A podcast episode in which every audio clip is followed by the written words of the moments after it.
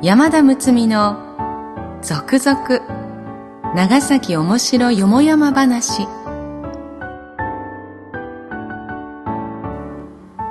ポッドキャスト長崎の歴史シリーズ。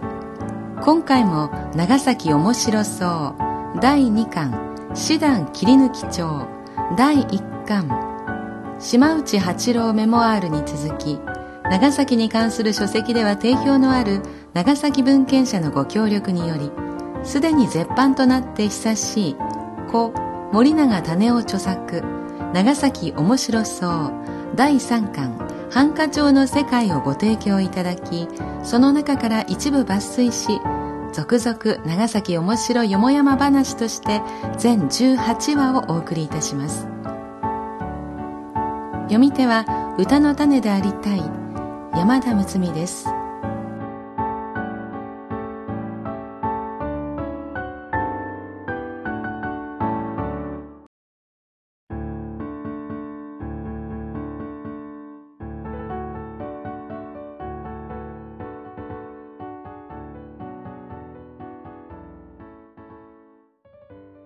第43話長崎御用書き留め浦上山里浦上村山里の記録、拝借銀。浦上村山里の百姓久助は、村の中のたたら崎というところに、旧世ばかり、桟敷殿というところに、七段ばかりの知書を持っていた。天保八年、大官が村内を見回った時、たたら崎を通りかかり、久助の知書があまりに荒れ果てているので、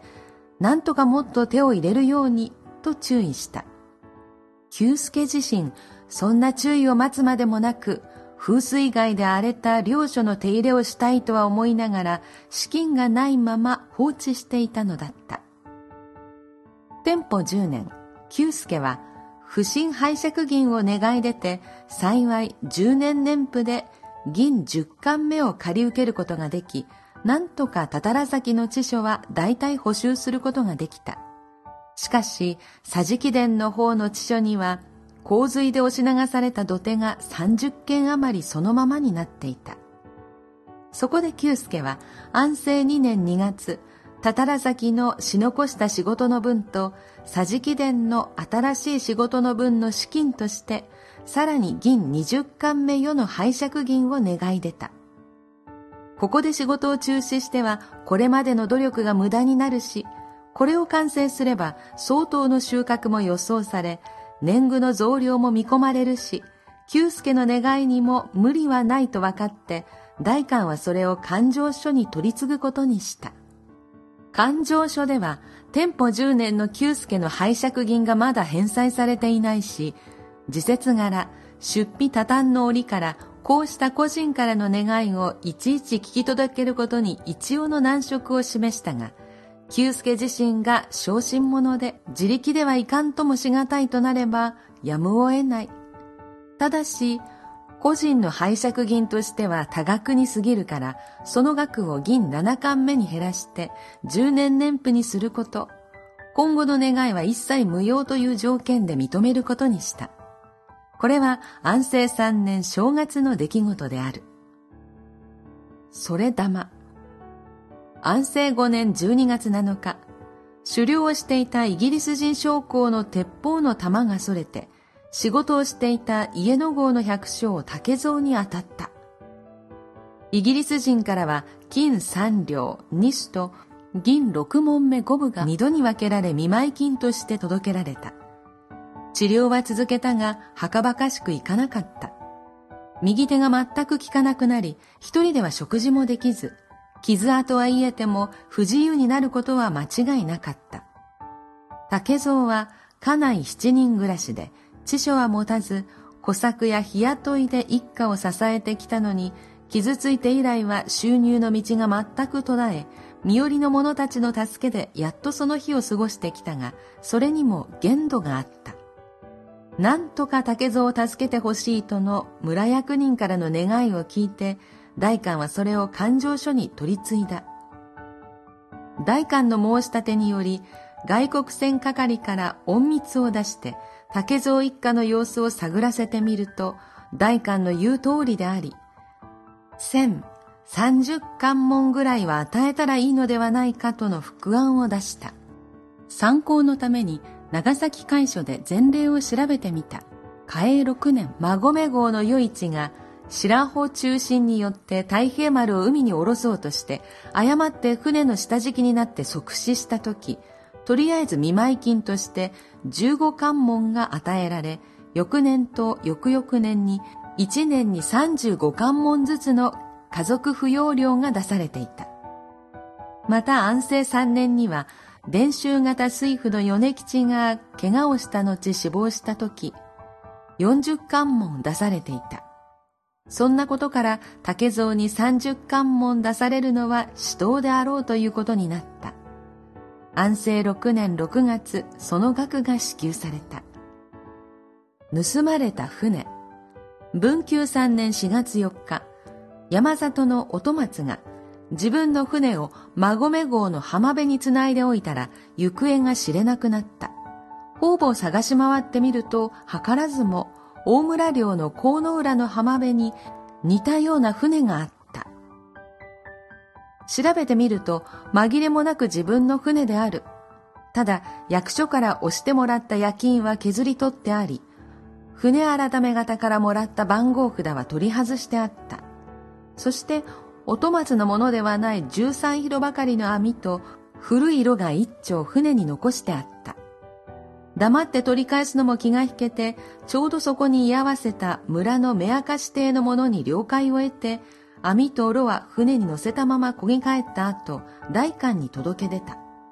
その時になって音松は、目明かし邸の者の名前を聞くのを忘れていたことを思い出したから、それを証明してもらうことができなかった。大官は網と炉の持ち主は役所に届け出るべき旨の立て札を現場に立てておくべきではないかと思って奉行にその意向を聞いた。奉行所からはたとえ自分の船にせよ所有主不明の品を乗せたまま村役人に届け出もせず乗り換えたのは不注意だから音松にはきっと叱り置くよう考察は大官が言うように立てておいてもし持ち主が出てこない時は、その品物は奉行所に差し出すようにとの指示があった。考察は立ててみたが、6ヶ月経っても持ち主は現れず、代官は指示通りに網と炉は奉行所へ差し出した。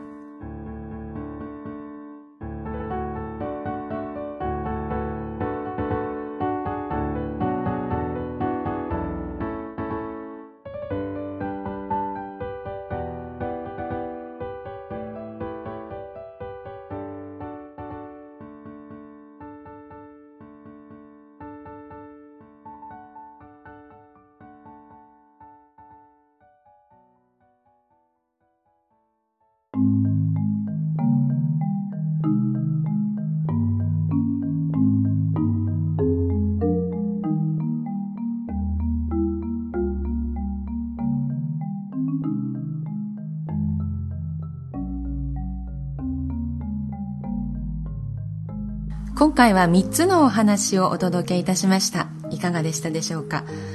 なんか私このシリーズを読みながら人の暮らしの中が覗けてすごく面白いというところがあるんですけど今回はその流れ弾イギリス人将校の鉄砲の弾が当たって右手が効かなくなった竹蔵さんの話そしてその家族のことを思うと全くもうみたいなこうなんでしょうね。随分前の話なのに竹蔵さんとその家族のことを思うと腹が立ったっていうのがあるんですが、えー、その後どうやって竹蔵さん生き抜かれたのかなと。皆さんからの協力によってお金がもらえたことはとても良かったですけどその右手が動かなくなったことでどんな人生を送ったのかなどんな一生だったのかなと思いを馳せました。皆様にはどのように届いたでしょうか。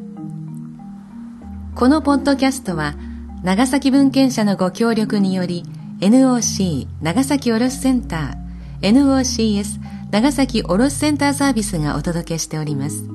本文中差別または差別的とみなされかねない表現がある可能性もありますが著作者にはもとよりその意図がないことはもちろん長い期間出版され続けている書物であることなどから朗読用のテキストとして多少の言い回しの変更言い換え省略を行いましたが原作の遮奪な香りを残すべくほぼ原作に沿って朗読いたしております。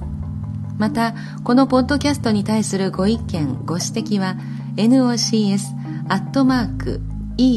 064.com まで電子メールでお送りいただければその内容のご紹介を当社ホームページで行い今後の配信の参考とさせていただきます。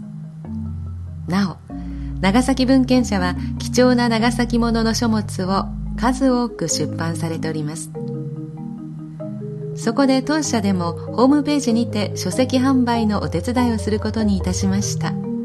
もちろん長崎文献社サイトでも購入することができます。詳しくは両社のホームページで。次回までしばらくの間さようなら。